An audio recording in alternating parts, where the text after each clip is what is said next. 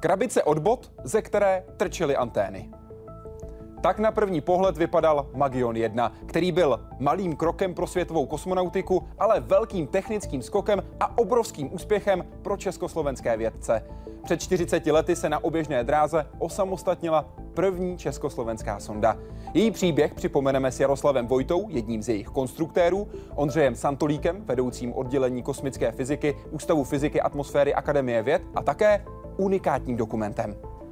Vítejte ve světě vědy a otázek současné společnosti. Začíná Hyde Park civilizace.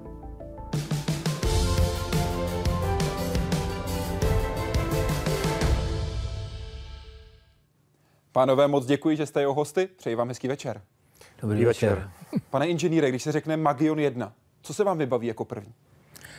Jako Magion jedna se mi vy, vy, vy, vy, vybaví to, že je to prostě bylo jako něco nového. Nová práce, zajímavá práce. My jsme do té doby dělali kosmické přístroje deset let, ale přece jenom s tím Magionem to bylo něco jiného, protože tam se museli řešit věci, které jsme vůbec tehdy nikdy neřešili, jako teplotní režim, energetika, vyklápění a podobné věci.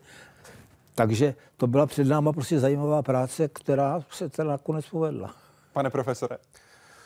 No, pro mě Magion jedna znamená především velký úspěch. První československá družice, vzdávám hold zde kolegovi, jak to dokázali. Pro nás méně zkušené, kteří jsme u toho být tehdy nemohli, protože jsme ještě byli příliš malincí, tak to znamená pocit odpovědnosti, protože na to navazujeme vlastně. My se po těch čtyřiceti letech stále snažíme stavět přístroje na kosmické sondy, meziplanetární a družice a navazujeme na tu historii těch Magionů, na ten příběh.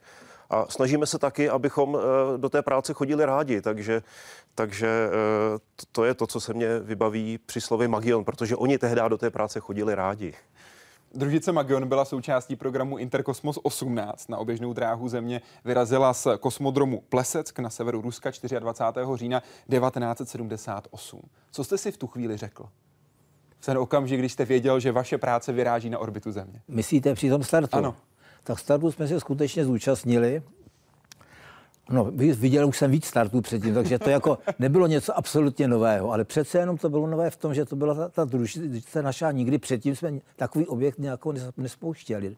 Takže bylo to, no, radost to byla nakonec. Když jsme viděli, že se ta raketa odlepila od Země, tak jsme si říkali, dobrý, ještě počkáme, až jak se to potom oddělí, aby jsme to jako jo, měli dokonalý. Jo. A to se povedlo čtrnáctého listopadu.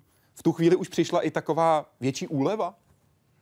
No, po čtrnáctého, když se to oddělilo, to samozřejmě, protože to už jsme skutečně věděli, že to funguje. Do té doby jste měli obavy celé ty dny? Čekali jste? No, jako, ne, že bychom se klepali, ale prostě taková trochu nejistoty tam vždycky byla, když nevíte ještě, co, co bude, že nějaký další krok ještě a to se může něco stát za čtrnáct dní a tak, co, co víte. Takže jako nějaká taková nejistota tam byla, ale nebylo to zase tak hrozný. V té době už měl za sebou svoji cestu do vesmíru Vladimír Remek. První člověk, který se podíval do vesmíru a nebyl ze Spojených států amerických anebo Sovětského svazu. Vše, všechno je, mě chybí akorát pivo k obědu. To nám všem děkuji. No, Vladimíre, moc vám děkuji.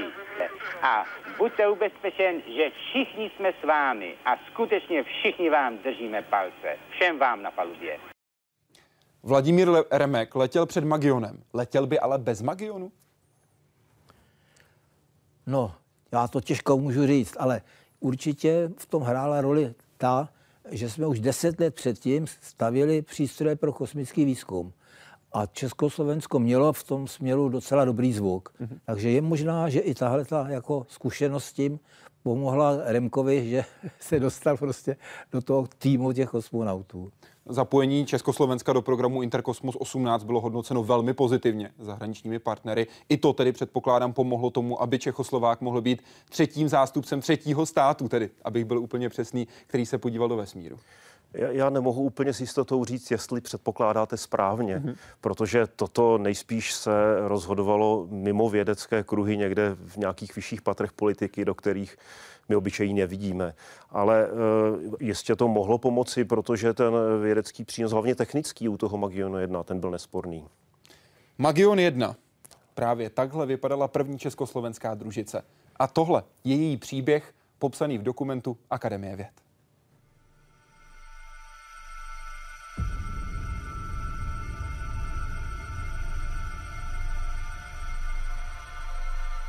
Člověk byl z toho trošku vyděšený, no. Že zrovna teďka první družice a nefunguje to. No ano, to bylo to, nás málem vyhodili. Zjistil, že se ta družice nadměrně už zahřívá. Prolítlo to a při dalším průletu se družice neozvala.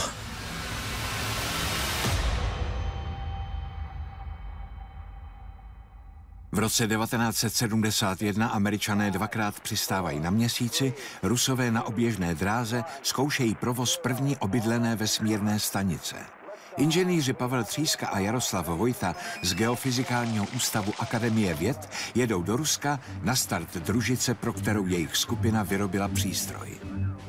To byl Interkosmos pět, kdy nás, kdy nás to napadlo. My jsme byli na startu družice, kam jsme dávali své zařízení. V té hale, kde se montují družice a zařízení do ní, stála ta družice jako taková a měla na sobě ještě takový přechodový rám. A při těch zkouškách, které jsme tam prováděli a zkoušeli ty zařízení, tak jsme si s inženýrem Tříškou všimli, že na tom rámu je prostě nějaká, nějaká, nějaké tmavé těleso. Tak jsme jako zjedaví pracovníci, kteří prostě do toho všeho tak jako trochu šťourají, tak jsme se přišli zeptat, proč to tam, co to tam je. A bylo nám řečeno, že je to vlastně závaží, které vyrovnává těžiště, aby bylo přesně v mechanické ose té rakety a té družice. No a na náš dotaz, jak je to těžké závaží, tak řekli, že to je patnáct kilo, čímž nás úplně vyděsili. Pak my jsme tam dávali zařízení, které mají řádově kilogramy a pečlivě se sledovalo, jestli to je o deset dekamění nebo, nebo, nebo víc. A tady najednou bylo patnáct kilo, úplně tak navíc. A nevyužitých vlastně.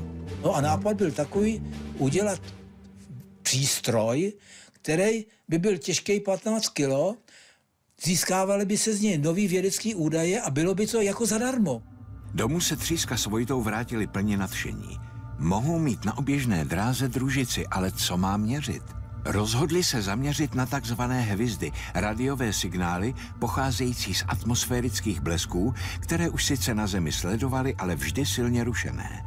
Od družice si slibovali mnohem kvalitnější data.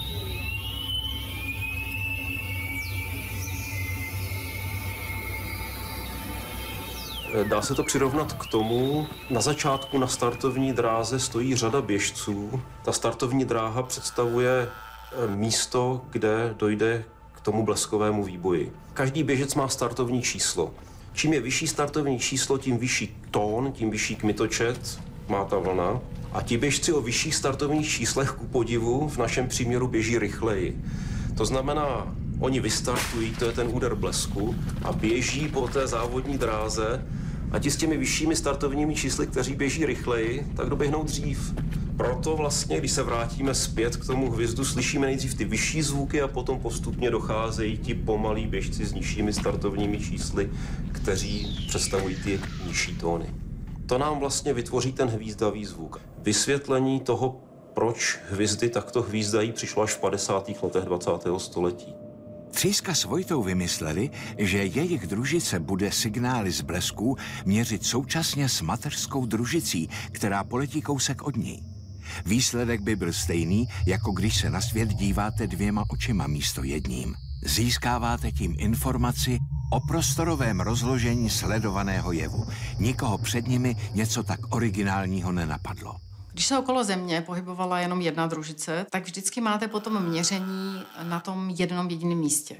A nevíte, jak to prostředí, ve kterém se družice pohybuje, vypadá o sto kilometrů vedle, o dvě stě kilometrů vedle, anebo o kousek později na podobném místě. A to umožňuje jenom měření e, více družicemi najednou. Abychom věděli, jak to vlastně vypadá, protože když jdete autem z Poděbrad do Prahy a u Nehvist prší, tak nevíte, jestli prší jenom u Nehvist, anebo na celý čáře. Ale když za váma jede ještě autobus a ten je třeba v Sadský a u Nehvist prší a v Sadský prší, tak můžete říct ano, tak na této délce prší a už máte mnohem víc informací. A to byl taky podnět, k tomu jsme si říkali, že by tam měla být ještě jedna družička, aby když něco někde změříme, tak abychom věděli, jestli je to po celé délce dráhy anebo na tom jediném místě. To, co je z vědeckého pohledu jednoduchý nápad, je pro úřednický aparát socialistického státu problém. Brzy to má pocítit právě autor nápadu Pavel Tříška. Jo, stěžoval si, že jsou pitomí funkcionáři a že jim to musí vysvětlovat furt, že jo? No, podívejte se, oni nám třeba zakázali spolupracovat. Manželé na jednom pracovišti, tak my jsme mohli na jednom pracovišti sloužit, ale nesměli jsme jít na služební cestu spolu. No vážně, to trvalo deset let. No manželé nesměli spolu jít na služební cestu, co kdyby jsme tam zůstali? Pavel Tříška tomu dal tolik energie. Já jsem to mohl sledovat, protože jsem při některých byl. Prostě z osmdesáti procent prostě všech vší práce, co se týkalo Magionu, dělal on.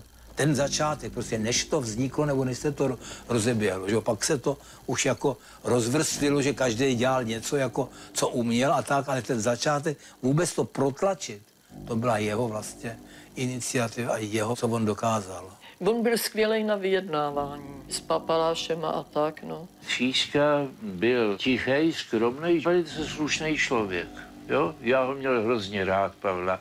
Nicméně on dokázal být tvrdý. On dokázal prosadit svůj názor prostě, no? Tou slušností on to... Ono to, to, to je taky cesta, jo? Kterou to jde, jo? Dva roky po začátku vyjednávání konečně přichází zlom. Pavel Tříška dostává povolení zahájit práce na konstrukci družice. Teď už není cesta zpátky. Pak přišel Tříška a říkal, tak to všechno prošlo, naše plány a bude se na tom dělat. Aby dohnali ztracený čas, zapojili každého, kdo měl zdravé ruce a nohy. Já jsem tuhle se díval tady do nějakých výkresů a zhledal na Magion jedna, a našel jsem tam výkres podepsaný Vojtová, to je moje manželka. Byla prostě v nějaké firmě, kde dělali nějaké projekty, takže jako výkresy dělat a tak to jí šlo. Takže dostala podklady a tady makala a dělala, dělala výkresy pro Magion. Nikdo z týmu si v té chvíli neumí představit vypětí následujících čtyř let. Své šéfy budou žádat o to, aby směli pracovat přes čas. Ta doba je mimořádně stmelí. Svoji práci jsme si udělat museli, ale mezi tím se dalo hodně blbnout, no. Ale většinou jsme se scházeli, to vymyslel Lexa, že budou kvartálníky a každý čtvrt roku jsme oslavili všechny svátky a narozeniny těch, co spadli do toho právě uplynulého kvartálu. Lexa Čapek byl kolega, na kterýho nedám dopustit. Pro každou legraci byl, tam jsme měl, našli v nějakých zásobách jód.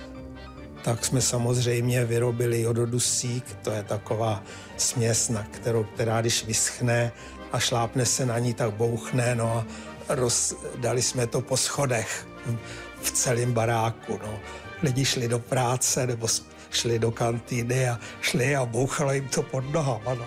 Z toho byl velký balér tenkrát. Měli jsme dobrá parta.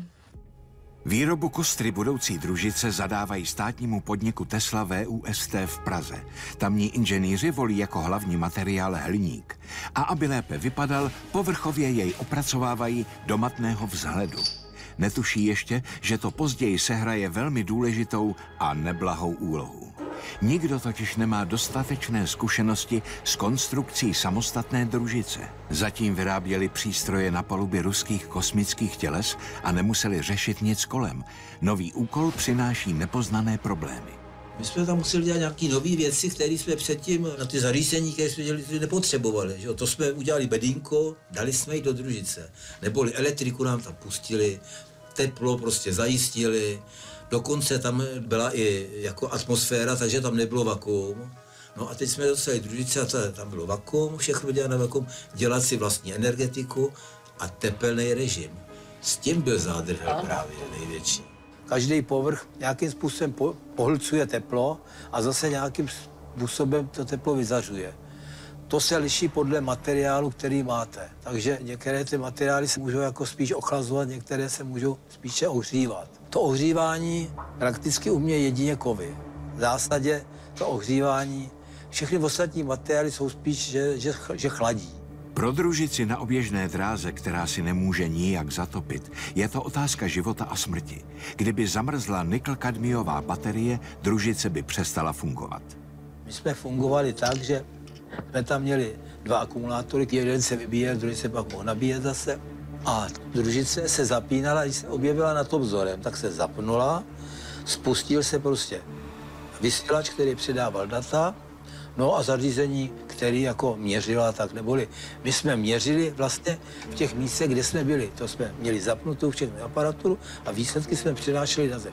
Když se družice začínala ztrácet prostě jako k obzoru, tak se vypnula a ona vlastně celou tu dobu, co jsme ji neviděli, nabíjela baterky. Jo? A až přilítla, tak už byly baterky dobitý, takže to mohla zase vydržet ten, ten přenos, protože ten Magion, ten měl tři vaty. Jo? Příkon. Přes tři vaty měl vysílač, jo. Aby tedy byly baterie v tepelném komfortu, družice si musí teplo udržet. Jak je na tom jejich model teď? Aby to zjistili, hliníkovou kostru osazují všemi solárními články, jak to má být ve vesmíru. A vezou ji do Ruska, do teplotní komory, která imituje kosmický prostor. A my jsme si říkali, teplotu družice tak od plus deseti do plus dvaceti pěti, tak nějak nad třicet už je to taky špatný, pod nulou je to taky špatný, tak někde takhle deset, dvacet pět, tam někde, že kdyby se to ustálilo.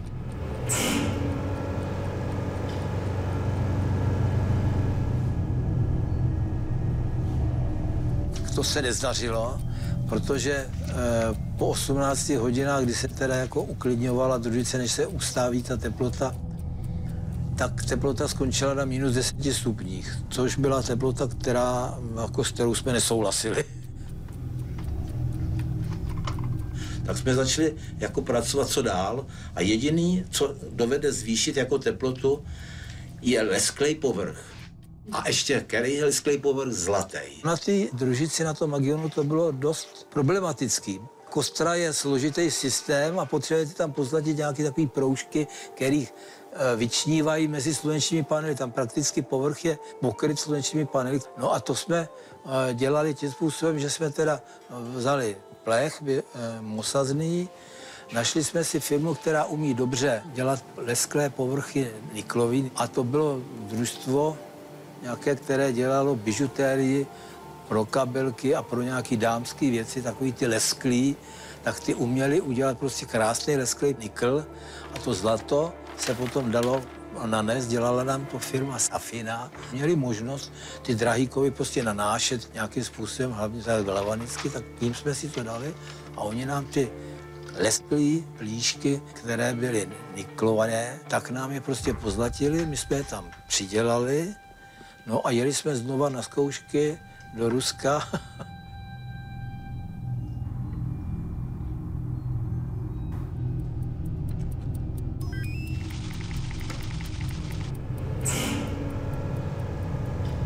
Znova jsme to tam pověsili, tu družici, no posvítili na to, chladili kolem.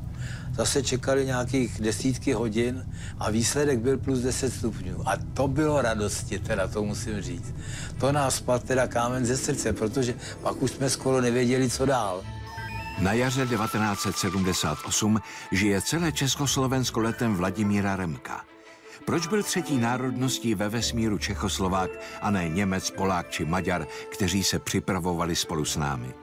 Podle archivních dokumentů k tomu přispěl mimo jiné výrazný přínos českých vědců a inženýrů v mezinárodním kosmickém projektu socialistických zemí s názvem Interkosmos.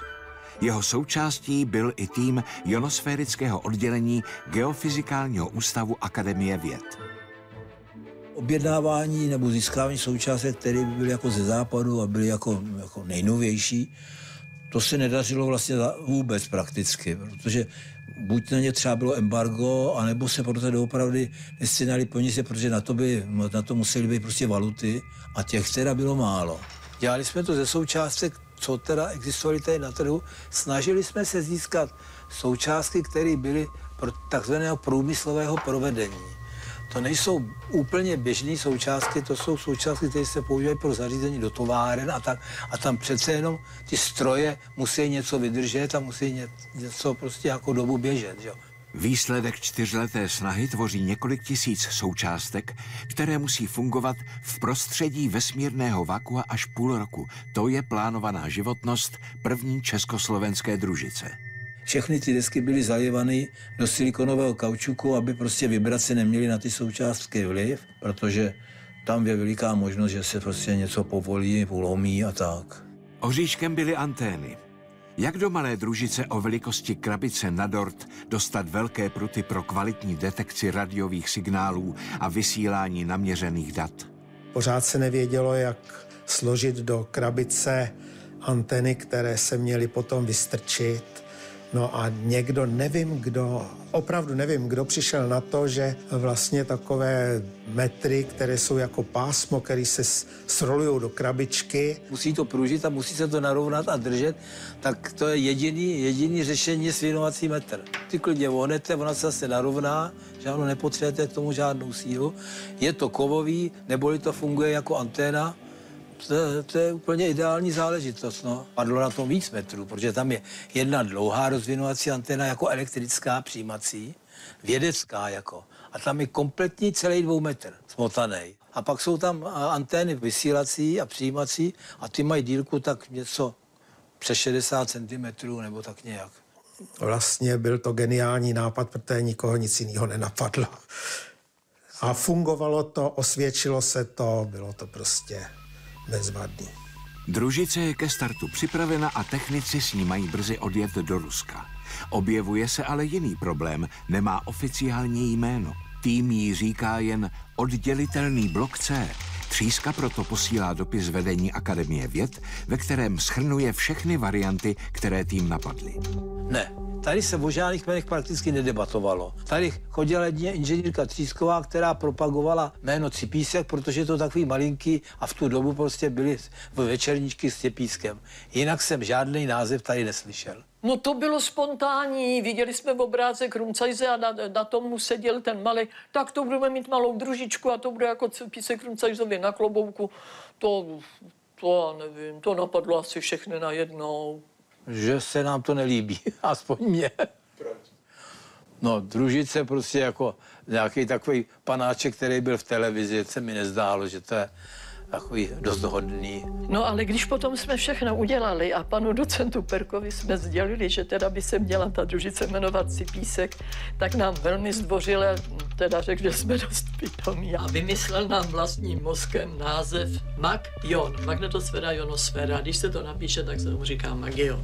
Tak, tak to vzniklo. A myslím, že ta volba byla udělaná velice dobře. Byl to krátký název, vyjadřoval dvěma slabikama, vyjadřoval poslání toho, toho satelitu a bylo to mezinárodně srozumitelný. Ale ten název Magion se objevil opravdu až po startu. Ano, do té doby jsem nevěděl, že jsem startoval Magion. O tom, že Akademie věd názvy odeslala ke schválení vedení K S Č, ale technici a vědci neměli ponětí. Byli s družicí v Rusku, vlastně se dvěma. Pro případ, že by se jedna porouchala, sebou přivezli i její funkční dvojče. Lepší z nich pak vybírají a upevňují k oddělovacímu mechanismu mateřské družice.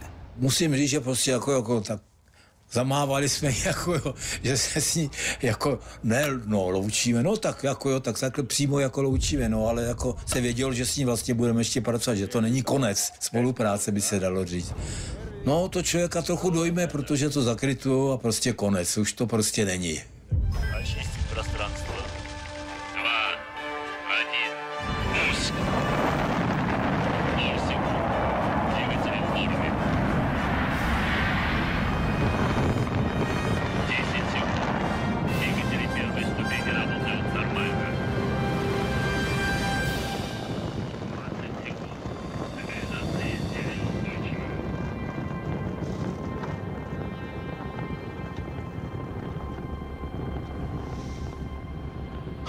Na mě vždycky působil nejvíc ten zvuk, ne ani ten, ten plamen a takový ty, ty optické věci, ale ty akustický.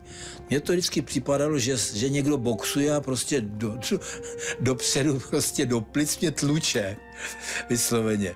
Takže ten doopravdy, ten efekt, teda ten zvukový je, je takový jako doopravdy výrazný.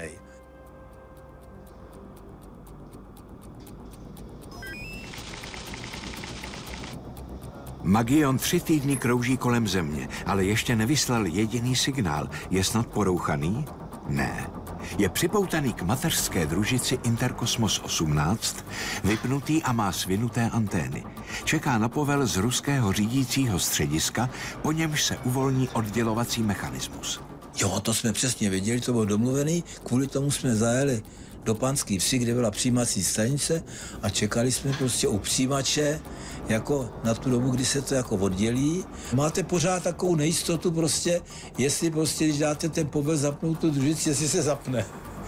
To tam pořád je taková nějaká do poslední chvíle nejistota, prostě nevíte, co se za tu dobu stalo po tom startu, pak když to tam ještě lítalo čtrnáct dní a tak, co se, co se mohlo stát.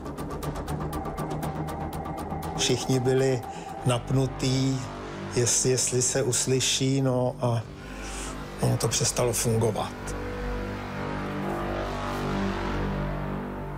Člověk byl z toho trošku vyděšený, že zrovna teďka první družice, první průlet a nefunguje to.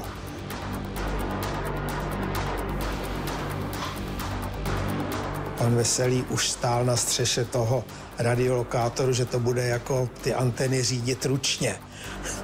A podle toho, co na něj hulákali, protože tam nebylo nějaké spojení telefonem, tak zve, tro, zvedni, potoč doleva trochu, asi takhle by se to řídilo. Pak všecko bylo, se podařilo uvést všecko do pořádku. Byl tam povolený nějaký konektor. Magion se od mateřské družice vzdaloval rychlostí čtyřicet centimetrů za sekundu. Po dvaceti sekundách automatika přepálila pojistnou nit. deset sekund na to Magion odvysílal svůj první samostatný signál. No to víte, že jsme byli rádi, když se oddělil a mohl být přijímaný a tak. To jo, to nám dělalo radost. No a zjistili jsme, že se to zapnulo, přes tu telemetrii se to pozdalo a družice začala fungovat. No. To byl úspěch, zvlášť hlediska technologického, že prostě postavit celou družici komplet za podmínek, který tenkrát měli, prostředků, který měli, a taky za dobu, která na to byla, si myslím, že do dneška je prostě neuvěřitelný úspěch. A myslím si, že ten obdiv jakoby tomu týmu rozhodně přísluší. Vypadá to všechno jako vzdálená historie, po které už nezůstalo nic víc než vzpomínky. Požádali jsme proto kolegy z Astronomického ústavu, aby nám pomohli ukázat, že stopa Magionu je ve vesmíru dodnes patrná. Kdyby nebylo Magionu jedna, tak není Magion dva, tři, čtyři a pět.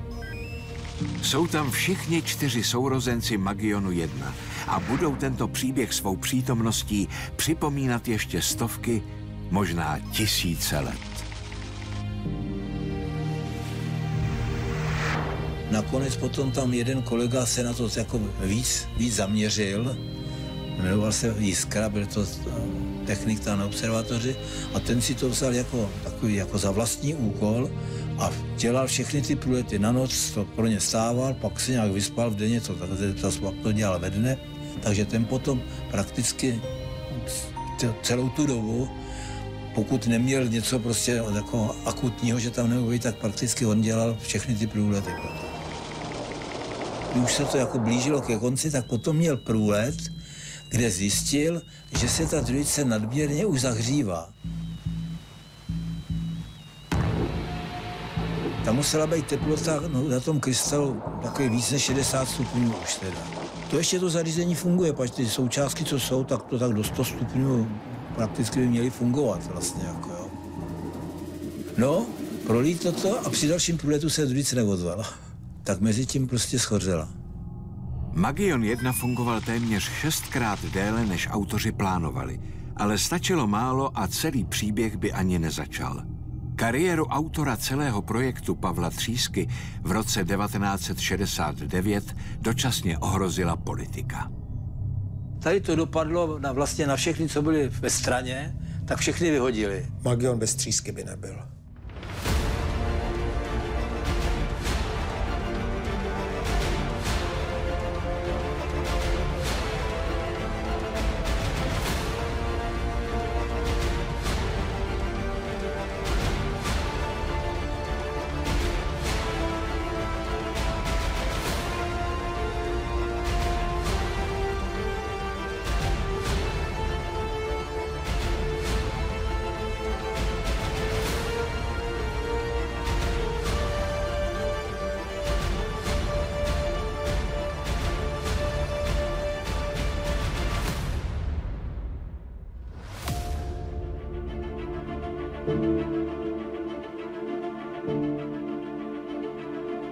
Hezčí bylo, tam byl programátor Honza Klas, ten dělal programy a pověsil výpisy na chodbu, na nějakou nástěnku a začínalo to Magion a prostě tam nějaký spousta dát a na závěr napsal Magiov.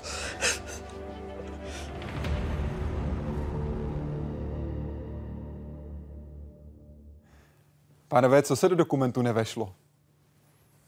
No, ten dokument byl teda velice obsažný a pan Janáč se teda snažil skutečně tam dát všechno, co, co mohl, a hlavně u něho mě zarazilo to, že on si chtěl všecko ověřit. Mm-hmm. Tím nás prostě proháněl, my jsme tam prohlíželi fůzru papíru a podobně, ale musím říct, že on se tomu věnoval taky, protože prošel různé archivy a podobně a zjistil věci, o kterých jsem já vůbec neměl ani tušení. Předpokládám, že i pro vás tam byla řada nových věcí. Jistě byla, pochopitelně. Já jsem si ani neměl na co vzpomínat z té doby. A myslím, že pan režisér Janáč se tomu velmi dobře věnoval. Co se tam nevešlo, mně připadá, já bych tam daleko raději viděl více kolegy Tříšky. Pavel Tříška, který bohužel v létě zemřel a nemůže se těch oslav výročí vypuštění a samo, začátku samostatné práce Magionu zúčastnit, tak to mě je líto. Můžeme ho alespoň takhle připomenout jako rozhodně duchovního otce a jak také bylo řečeno, muže, bez kterého by tenhle projekt prostě nebyl. Projekt, který se mohl jmenovat, jak jsme v dokumentu slyšeli, různě. Těch možností ano. Bylo daleko víc. Denis, Cipísek, C S S R jedna, I C S jedna, Meg, Megix, Magionik nebo taky Kepler. K čemu vy jste se přikláněl, pane inženýre? No, já jsem tyhle ty názvy nikdy předtím neviděl. To hmm. jsem zjistil až vlastně teďka, když to dělal pan Janáč, tak jsem zjistil, že existovala fura jako těchto těch názvů, protože když probíhaly tady ty, takový to vybírání, tak my jsme byli na kosmodromu a byli jsme o to úplně odříznutí. Takže nás se to vůbec jako netýkalo. My jsme skutečně s překvapením zjistili, když to odstartoval, že odstartoval nějaký Magion, o který jsme neměli ani tušení. A ten název potom musel schválit ústřední výbor strany. Ten název možná, já jsem viděl nějaký dopis, že se teda jako pan uh, předseda akademie tam dával nějaký návrh, ale tam Magion nebyl, totiž v tom návrhu. A pak najednou se objevil návrh Magion a ten se objevil v tom, když předseda naší akademie věd eh, posílal oficiální dopis předsedovi Ruské akademie věd, nebo sovětský teda, mm-hmm. aby při zaknihování vlastně jako té družice byl použitý název Magion. Tehdejší šéf Akademie věd, pan Kožešník, Kožešník, tak ten přišel s návrhem, alespoň podle těch dostupných informací, Kepler, který tam potom byl uh, zaveden, k názvu tehdy připsal, navrhuje akademik Kožešník. Magion, dobrá volba.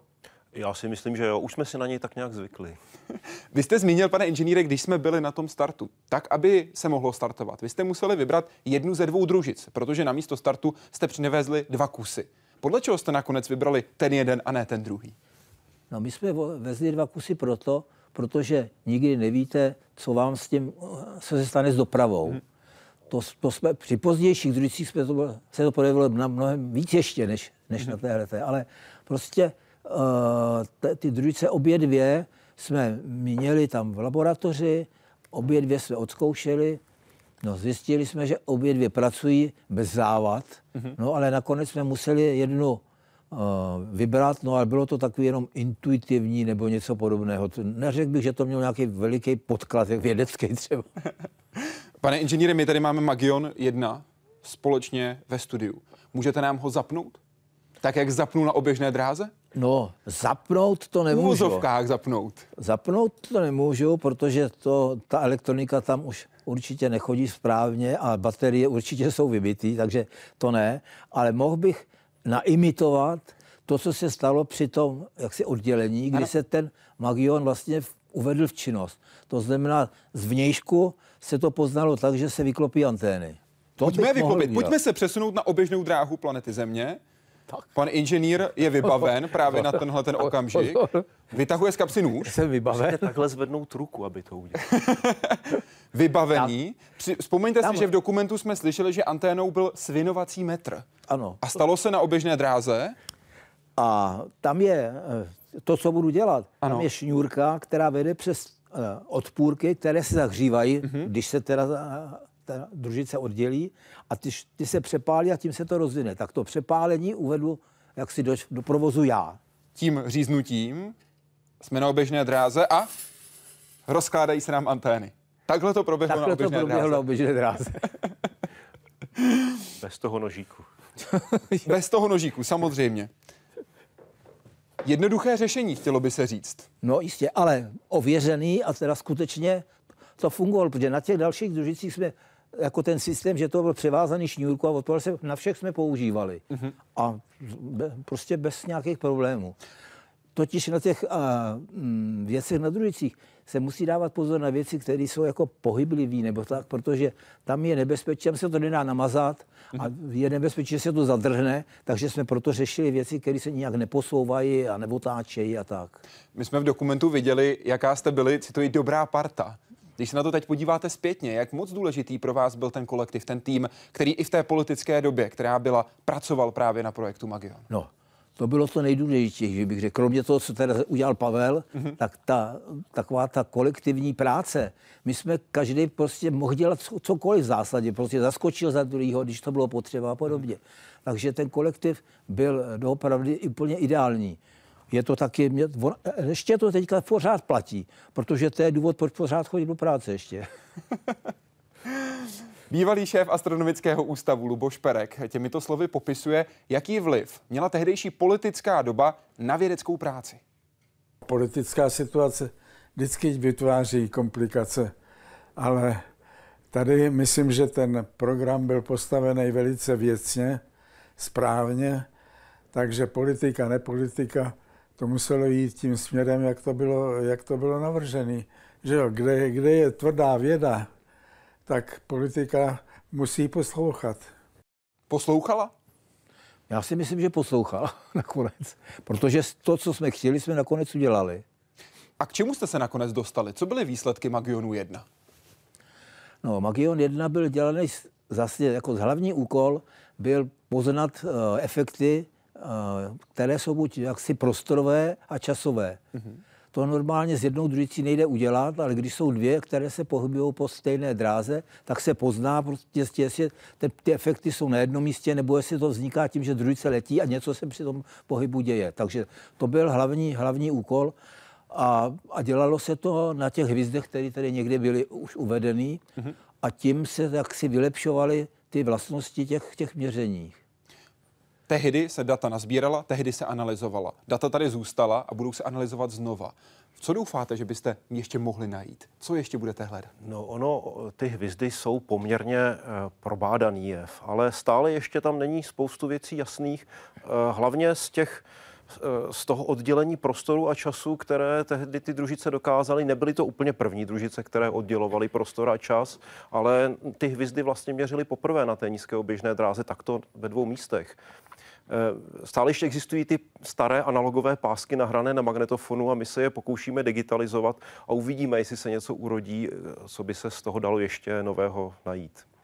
Mise Magionu jedna skončila v noci z desátého na jedenáctého září. Bylo to u oběhu číslo šestnáct tisíc třicet tři. Takhle o té situaci informovala Československá televize.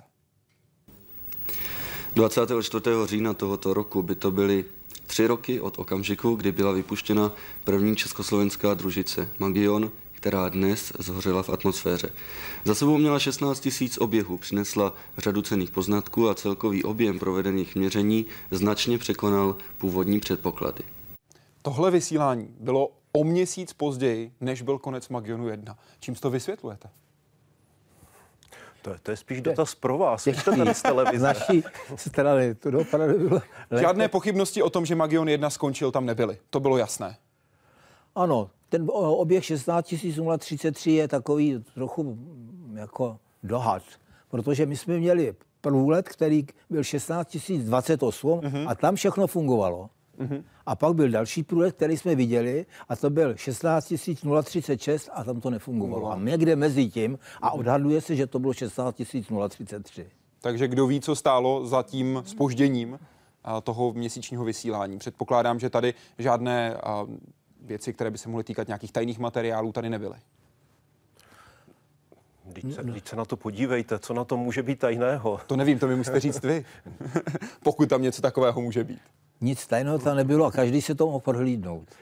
Díky Magionu jedna mohli startovat i další. Magion dva, Magion tři, Magion čtyři, následně také Magion pět. Pojďme se podívat i na jejich příběhy. Začněme u Magionu dva. Teď jsme na kostro, kosmodromu Pleseck a na tuhle chvíli konstruktéři naší družice čekali deset roků od startu Magionu jedna. Světu se poprvé veřejně představuje raketa Cyklon. Tento třístupňový nosič je schopen dopravit na eliptickou dráhu s parametry až tři tisíce kilometrů v perigeu a osm tisíc v apogeu čtyřtunový náklad. Tentokrát nese půldruhatunový Interkosmos dvacet čtyři a padesátikilovou československou družici Magion dva.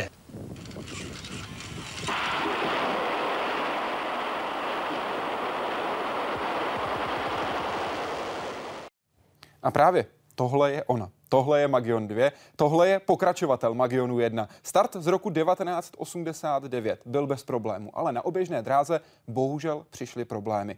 Primárně se netýkaly přímo této sondy, ale té, ze které se oddělovala. Pane inženýre, co se tehdy stalo na orbitě Země? No, ta mateřská družice, o které se teda mluví, tam byl hlavním úkolem aktivní experiment. Uh-huh. To znamená, byla snaha nějakým, nějakou energií působit na to okolí kolem té družice a sledovat, co se děje. Bylo to vymyšlené tak, že tam je vysílač, asi deset kilowattů výkonu, který pracoval do, do antény, která měla průměr dvacet metrů. Takový kruh, jako anténa. Ta se e, vyráběl ten kruh tím způsobem, že ta... A, ta anténa byla z trubky hliníkový, ta byla namotaná, takže z toho vyšla taková plochá, plochá jako deska a na oběžné dráze se to motorem vysunulo a zároveň se do toho tlačil e, dusík, takže se to tlačilo ven a, a udělala se, nakonec se to udělalo jako kulatý. Takže z toho vyšla prostě jako velký kruh. Viděl jsem to, když se to zkoušelo na Zemi, krásně se to rozvinulo. A když se to užívalo na tom jaksi za provozu, tak to mělo fungovat tak, že oni ten vysílač zapnou, něco se tam kolem bude dít a my to můžeme změřit, protože oni na té družici nemohli měřit nic. Ten výkon byl takový, že všechny přístroje nefungovaly. Takže my jsme byli taková jako vzdálená sonda, která to jako měřila. Jenomže my jsme nemohli nic tam měřit. Tak. Takže tohle se táhlo několik dní a pak se zjistilo teda, že vznikla závada na té anténě nějakými pnutími, nebo čím to mohlo být, to nikdo neví. Prostě místo kruhu se udělala osmička a ta nevysílá. Na první pohled vidíme, že Magion dva je daleko větší než Magion jedna. Čím dalším se lišily tyhle dvě sondy od sebe navzájem? No, lišilo se to hlavně tím, že tam bylo víc těch experimentů, hmm. protože po úspěchu Magionu jedna, taková ta vědecká jaksi, společnost, nebo jak by se to dalo říct, chtěla, abychom udělali družici, která má těch experimentů víc, aby oni sami se mohli zúčastnit. Takže Magion dva potom už nebyl jenom československý, ale byla to družice jako mezinárodní účastí. Tam byli prostě Poláci, Němci, byť ta role Maďaři. Československa byla výrazná. Ano, no, tak tam byla, měla, tam byla rozhodně výraznější v tom, že to všechno bylo organizované. A všechny zkoušky, které se přitom dělaly, které byly nutné, tak se dělaly u nás. Uh-huh. Takže to samozřejmě, ta role Československa tam byla. Magion dva je stále na orbitě Země. My se můžeme podívat na webovou stránku, která se primárně zaměřuje na odpad, který je na orbitě Země, ale ukazuje zároveň právě i Magiony. Tady se díváte, kam si to teď míří právě Magion dva. Míří aktuálně nad Antarktidu. Momentálně je ve výšce na hranici sedm set kilometrů. Nejdále se od Země vzdaluje na dva tisíce tři sta šedesát kilometrů. Nejblíže se přibližuje na pět set čtyři kilometry. Po Magionu dva vyrazila další sonda, konkrétně tedy Magion tři. Ta byla velmi podobná Magionu dva.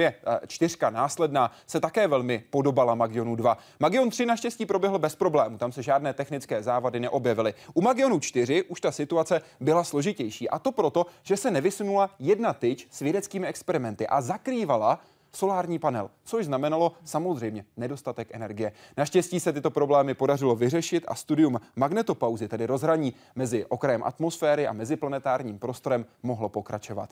Pátým Magionem byl ten Magion, který startoval v roce devatenáct set devadesát šest, ale tam byly velké problémy, které už začaly v Rusku na Zemi, nikoli na oběžné dráze. Pane inženýre, co se tam stalo přesně? Postup prací na tom kosmodromu je veden docela složitým plánem. Neboli my jsme nejdříve družici namontovali na tu hlavní družici, sundali jsme všechny krytky, které e, jsou červené, protože na, na družicích, co je červený, to, tak to se snímá. Uh-huh. Ta, a tím pádem my jsme naše práce skončili. Ale pokračovaly další práce, které jsou s tím velkým objektem, s tou hlavní. Neboli tam potom je stav, kdy dělají teplotní izolaci. To znamená, družice byla položena jako vodorovně s připevněnou už s družicí a tam pracovnice kosmodromu připe, připevňovala teplotní izolaci. To je mm-hmm. jakoby mezi látkou sešité takových vrstvy pokovených ploch, ploch a funguje to jako, jako několik uh, termosek dohromady. Dohromady. Takže je to doopravdy ideální, protože to vakuum mezi těma je daleko lepší než v té termosce. No, ale ta pracovnice, jak dělala, tak jí došel drátek. To, tam totiž je taková, takový rám s dírkami a ty, to se tomu normálně přišívá, ta, ta, jakoby ta látka se tomu přišívá. A ten drátek jí došel. Aha. Takže ona si chtěla jít pro, pro další drát, jenomže zapomněla, že ta družice, u který teďka pracuje, není stejná, jako pracovala u těch ostatních, protože tam ten, to dno té velké družice bylo svobodné. A teďka tam byla přidělaná ta naše družice, což ona si neuvědomila, svedla se a ramenem se opřela, buchla přímo do té naší družice. No, stalo se to, že se vyklopil, vyklopila tyč, vyklopil se panel, no a teďka přišli ty uh, uh, Sověti a říkali, no tak něco s tím udělejte. Protože jako udělat, jako nějak se dále se zdržovat, to nešlo, protože je plán, který je a ten se musí prostě dodržet. No takže jsme k tomu šli, co, uh, tam byla uhnutá jeden držák jako té, té tyče, tak to se dalo narovnat. Prohlíželi jsme sluneční panely, bylo vidět, do kterého, do kterého jako se opřela. Prohlídli jsme si, jako, že by byl zlomený, prasklej nebo něco, nic nebylo vidět. Mm-hmm. Takže nakonec jsme si říkali, dobrý, nic není vidět, tak to prostě pustíme dál. No, jenomže, když se družice potom jaksi oddělila a začala samostatně pracovat, pracovala zcela bez problému. Jenomže dálkové měření ukazovalo, že se vůbec chemické baterie nenabíjí, že prostě nejde žádná, mm-hmm. žádný výkon z těch slunečních panelů. Zkoušeli jsme různě povilovat a mě, dělat nějaké změny prostě v tom systému té družice, ale nevedlo to k ničemu a po mm, jednom dnu se vybily ty baterie, které by tam byly a družice se odmlčela. Sice jsme ještě pořád zkoušeli něco jako dělat, ale všechno bylo beznadějné. Takže jsme to nakonec řešili, takže jsme, já nevím, první měsíc jsme to zkoušeli každý den, jestli se to dá zapnout. No a pak se to udělal každý týden a někdy to bylo už teda i, i víc než jeden týden. Ale zajímavé je to, že prakticky skoro po dvou letech ten kolega, co měl službu v Panské vsi na observatoři, tak zase vyslal sérii těch povelů jako zapínacích a družice se mu ozvala. To já myslím, že pro něj byl strašný šok teda. Ale v dobrém slova smyslu. Ano. No tak, tak to pře, přenezdá no. na ty ostatní. Samozřejmě všichni se zaradovali. Takže mm, družice, a zjistilo se, že ta družice teda je doopravdy úplně v pořádku, že jí vůbec nic není.